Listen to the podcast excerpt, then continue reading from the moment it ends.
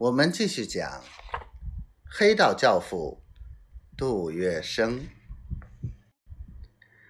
于是，庄家开始在赌棚中间的这张桌上和杜月笙押宝，全场死寂。杜月笙能感到冷汗从自己攥紧的手心里冒出来。他赌输了，于是他拔腿就跑。但赌棚里的打手很快抓住了他。赌棚里的打手极为气愤，伸手将他抓住，一巴掌扇下去。杜月笙顿觉眼冒金花。日你妈的！就你这样子也敢到老子这里来叫空？把他衣服扒下来，撵出去！不要耽误时间了。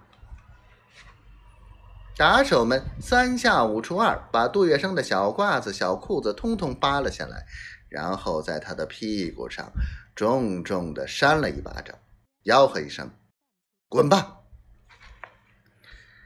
杜月笙浑身赤裸，觉得身上微微有些凉意。赌徒们看着他说笑了几句，便又都专心致志的埋头去赌了。杜月笙不想出门，眼巴巴的看着打手，想讨回一件衣服。打手眼一瞪：“快滚！”无奈的他只好走出门去。他磨蹭着在地上寻找着，他想，此时要是有块破布或者一张废纸能遮着屁股就好了。但地上只有……斑斑的痰迹和凌乱的烟屁股。此时正是初秋季节，外面的阳光很灿烂。杜月笙觉得浑身暖洋洋的。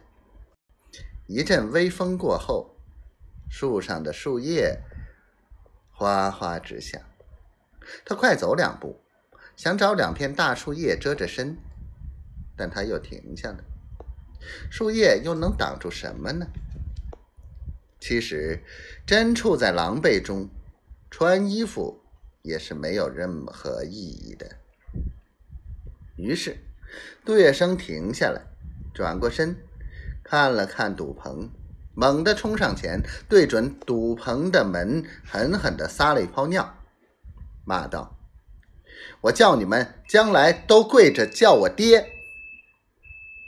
每个人都有自己不同的童年境遇，一个人独特的经历往往会磨练人的性格，自然会铸就未来不同的人生。从这件敢于在众多打手的眼皮底下赤手空拳的赌一把的事情上，可以看出。少年时的杜月笙已经开始表现出他日后借以闯荡上海滩的重要素质，那就是一种傲视群雄、蛮横霸道的狠劲儿。